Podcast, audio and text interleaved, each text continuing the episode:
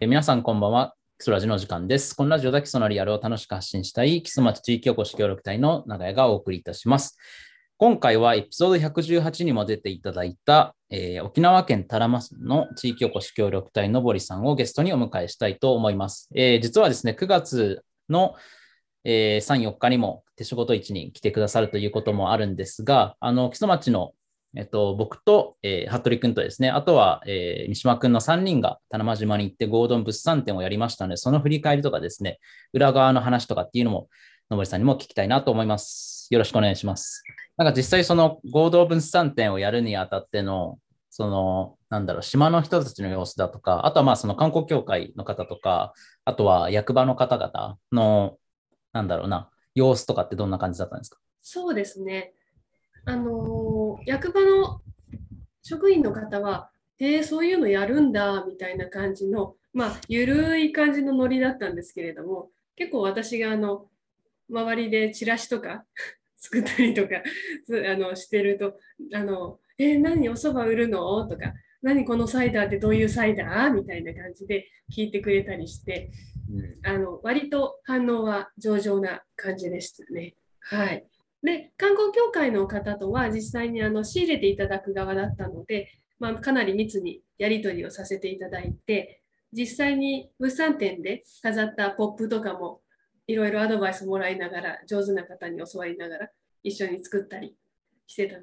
ですけれどもそうですね。まあ近づくにつれてまあいよいよだねみたいな感じでまあ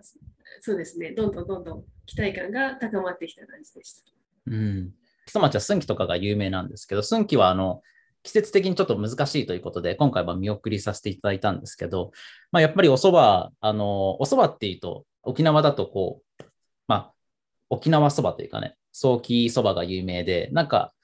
スーパーとか、その、田間島行ったんですけど、置いてあるのは、あの、やっぱそういう系のものが多くて、えー、日本そばっていうんですかね、まあ、僕らがこっちで言うそばはあんまりなくて、で、実際にこう、まあ、初日僕と、あの、まあ、三島君、たっくんと、あの、販売させていただいたときに、3時間ぐらいで 山のようにあったそばが なくなってしまって、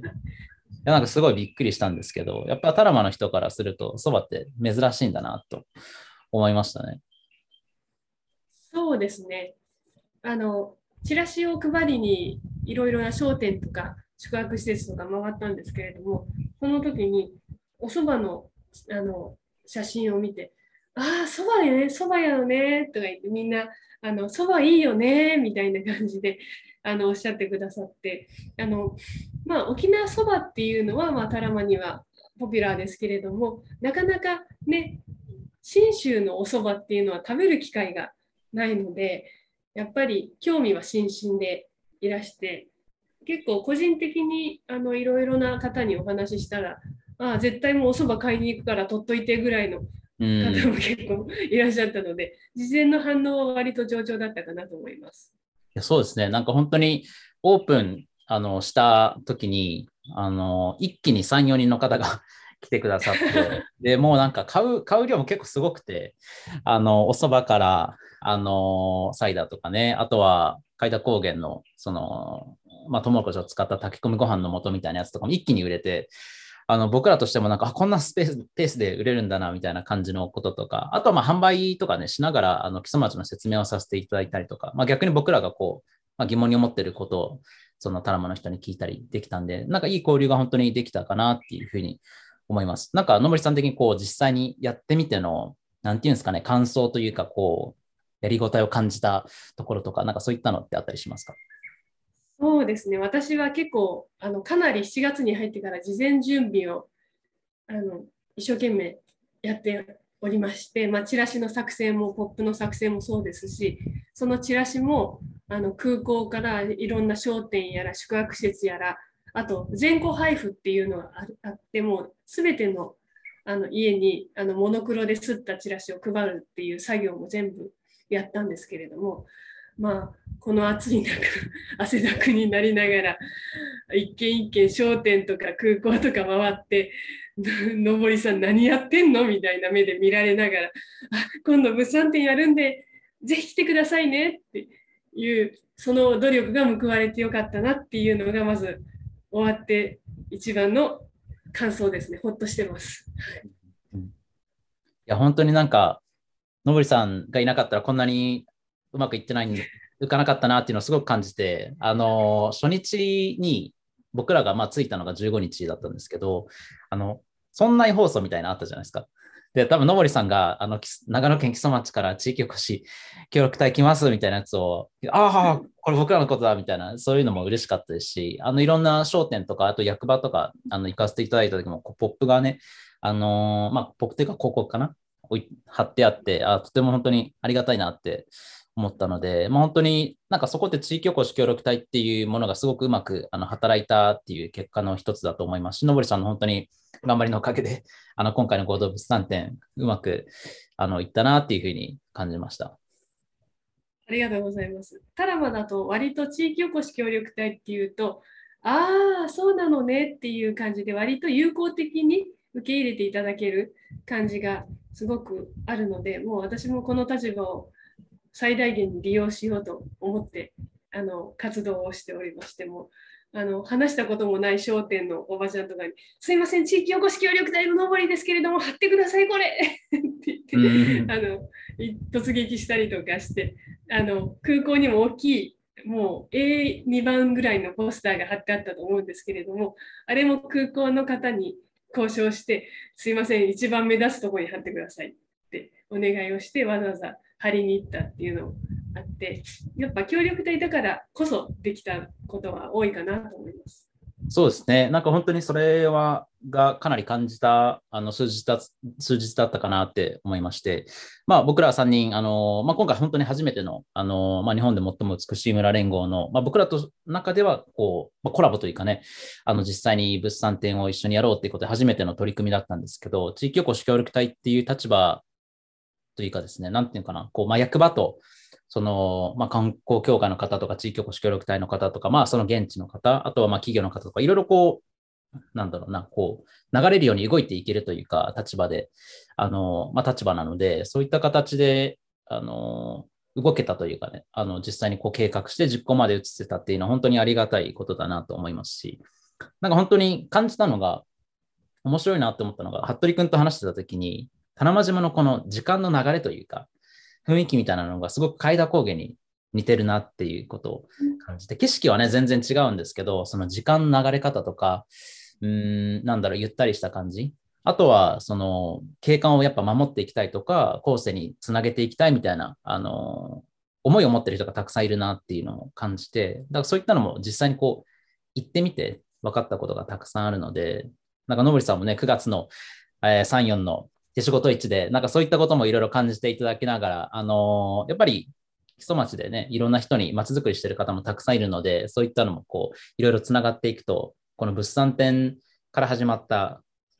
なんか未来のなんかね、何かわかんないですけど、起こるかなと思いながら、そういうのも期待しているんですけど、なんか9月3日、4日のその手仕事市に向けてなんか意気込みというか、なんかこういったところをこう基礎町の人たち、まあその基礎以外の人たちを見てもらいたいなみたいなことってあったりしますか？そうですね。まず、多良間島っていう名前が、まずどこにあるのかって分かっていらっしゃる方が全国にどれだけいらっしゃるのかっていうのが一つの課題だと思っております。沖縄県民でさえ、多良間って宮古だっけ石垣だっけとか、どの辺にあったっけ本島の北部の方だっけみたいな感じで言われる方が割と多いので、まず、多良間島という島が日本のどこにあるのかっていうのを、まず認知度を上げるというのが、まず一つの最大の命題だと思ってます。で、こんなちっちゃい島ですけれども、やっぱりそこにはあの農業を営んでる人、畜産業を営んでる人いっぱいいて、サトウキビは沖縄でも全国1位の生産量を誇っていて、そういった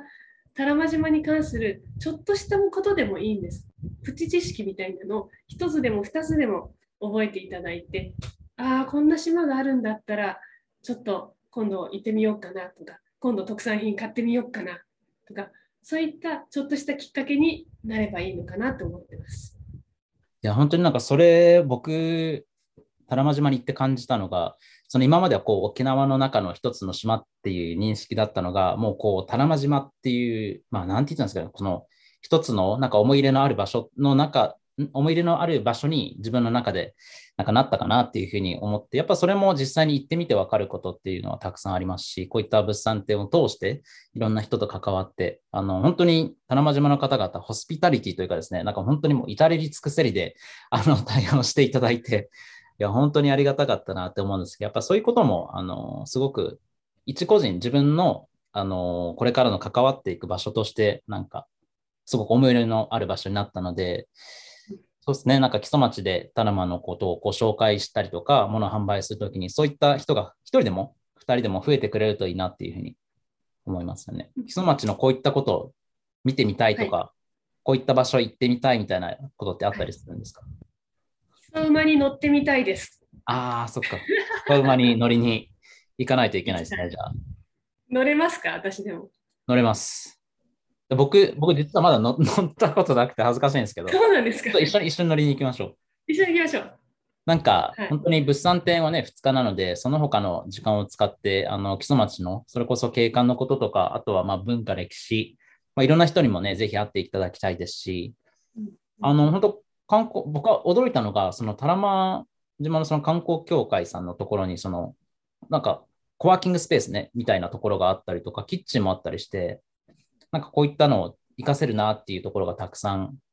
ありまして、多分、のぶりさんも木曽町に来たらそういったことを感じる場所がたくさんあるかなと思うので、いろんなこう刺激に、お互いの刺激になるといいかなっていうふうに思います。そうですね。あとは、えっと、行ったら、やっぱり、あの、キャンプみたいな感じじゃないですけど、デイキャンプみたいなのしてみたいですね。なるほど、なるほど。焚き火山ならではの。うん。うん確かに。そうですね。あと、ちなみに、あの、冒頭では言わなかったんですけど、10月30日、10月30日は東京で、あの、東京駅の目の前で、日本で最も美しい村連合のマルシェがあるので、僕らも参戦しますし、のぼりさんも参戦するということで、で、一応ね、あの、木曽町のお菓子屋さんのサボ松島さんにあのコラボをお願いしてまして、あの、タラマの美味しい黒糖と木曽町の何かを使って、ちょっとお菓子作れませんかねってことも言ってますので、一応9月の3日、4日にも販売できるかなと思います。で、東京の方々にもね、あの、マルシェの時に味わっていただけるかなと思うので、本当に新しい、あの、物事が生まれてるなって思うので、本当にやってよかったなっていうふうに思うんですけど、なんか、今回の物産展を終えて、次の一歩というか、のぼりさん的に次回こういうのやってみたいなとかっていうのはあったりしますか？そうですね、今はちょっと燃え尽き症候群ですぐにぶわって 思い浮かばないんですけれども、やっぱりね、えっと、こういう交流は定期的にどんどんやっていきたいなと思っていて、また今度はあの物産展だけじゃなくて、あのぜひ私今ガイドの勉強をしているので、タラマにあの私のガイドをしてもらいに来てほしい。おなるほど、いいですね。ガイド、ガイドとあと、キャンプをしてほしいです。うんうん。なんか本当にキャンキャンプやってる方とかもね、ビーチの近くでいたりとか、あの、ね、観光協会にたくさんキャンピングギアがあったりしていいなっていうふうに思いましたね。そうですね。結構タラマでは海辺でああやってテント張って一日過ごすとかいうのが割とメジャーというかやってる方は多いので、ぜひそういったことも体験していただきたいですし、逆に私も物産展絡みじゃなくって基礎町に行ってまたいろいろそういった基礎じゃないとできないようなことをやらせていただきたいなと思ってます。いや、いいですね。なんか本当に今回は物をね、販売するっていう物産展で、あの、まあ、基礎町の場合は、こう、基礎町ってこういうとこにありますよとか、基礎町の紹介をさせていただいたんですけど、まあ、次回もね、まあ、もちろん物を売るってこともしたいですけど、あの、文化の交流というかね、沖縄の民謡、タラマの民謡のことも勉強したいし、木曽町の民話とかね、そういったこともあるので、何か文化の交流みたいなのも含めてあのやっていけると、よりこの最もあ、日本で最も美しい村連合の良さというか、各地に、各地に残っている、えっと、まあ、僕らがね、守って、今行かないといけないものっていうのが、より守っていけるかなっていうふうにも感じたので、そういったのもね、ぜひ、いろいろ計画してやりたいなというふうに思いますね。あの基礎に伝わる、代々伝わる有名な踊りがあるというふうに伺った基礎節っていうのが、うん、あるんですけど、それもちょうど10月30日の東京のマルシェであの披露できる予定なので、野森さんもぜひね、その時にあの見ていただければなというふうに思うんですけど、はい。はい。ぜひ、あと、多良間島の逆に8月踊りっていうのも有名なので、機会があれば見ていただきたいなと思うんですけれども、今回、偶然なんですけれども、手仕事市に8月踊りの時期が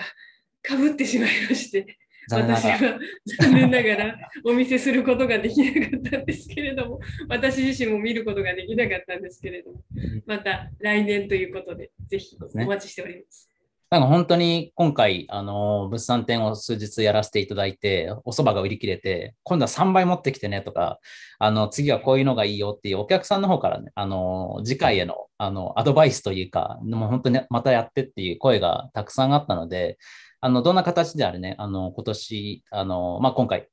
えっ、ー、と、行ったことで生まれた何かを続けていけるといいなっていうふうに思いますので、あの、本当9月のね、3日4日、僕らもすごく楽しみにしてますので、あの、また今度は基礎町で、あの、森さんとお会いしましょうっていうのと、あとはまあ、基礎ラジオ聞いてくださる方も、あの、タラマの商品がね、9月3日、4日、基礎町で販売されるので、あの、ぜひ楽しみにしていただけるといいなと思います。何か最後に、野森さんから、あの、タラマの紹介でもいいですし、野森さんのことでもいいですし、はい、あの、一言あれば嬉しいです。はい、そうですね。私がタラマの地域おこし協力隊になったきっかけでもお話しましょうか。私はダイビングをして、ダイビングをしているんですけれども、そのダイビングをして沖縄の離島をずっと巡っていたんですけれども、ほとんど最後の方に、ま、回ってきたのが多良間島だったんですね。で、もうな、こんなちっちゃい島どうなんだよみたいな感じで降りた瞬間にもう、さっき長屋さんがおっしゃった感じなんですけども、空気感が他の島と全然違って、あ、もう私この島大好きだっていうふうに潜る前から思ってしまって、でもこの島にあの住めるものなら住みたい、仕事ないかなっていうことから地域おこし協力隊を見つけて、まんまと乗り込んだというところになります。でなので、ぜひ、あの基礎町の方、ラジオを聴いてる方、皆さんなんですけれども、実際にやっぱりタラマにいつかは足を運んでいただいて、この空気感ですとか、海のきれいさ、人の優しさ、そういったものをすべて味わっていただけたらいいなと思いますので、ぜひ3日4日の手仕事市を通じてタラマのことをもっと知っていただければと思います。どうぞよろしくお願いします。ありがとうございます。9月3日4日でね、あの、一応僕がざ,、まあ、ざっくりなんですけど、動画をあのタラマにいるときに撮らせていただいたんで、そこもうまくあの編集しながら、あのタラマってこんなとこだよっていうのを皆さんにお伝えできたらいいなって思いますし、逆に、あの、のぼりさんがこっちに来たときに、写真とかいろいろ撮っていただいて、タラマの方々に、あの物産展やったとここんなとこだったよっていうのをね、あの島民の方たちにお見せしていただけると嬉しいなというふうに思います。ということで、いや9月の3日、4日、本当に楽しみにしてます。ということで、またよろしくお願いします。よろしくお願いします。はい。じゃあ、今回のキスラジは、えー、田間島で行われた、えー、日本で最も美しい村連合のコラボ物産展基礎町と田間島の、田間さんですね、の振り返りと、9月3日に、3日4日に行われる、えー、手仕事、基礎町での手仕事市のことについてお話ししました。またよろしくお願いします。ありがとうございます。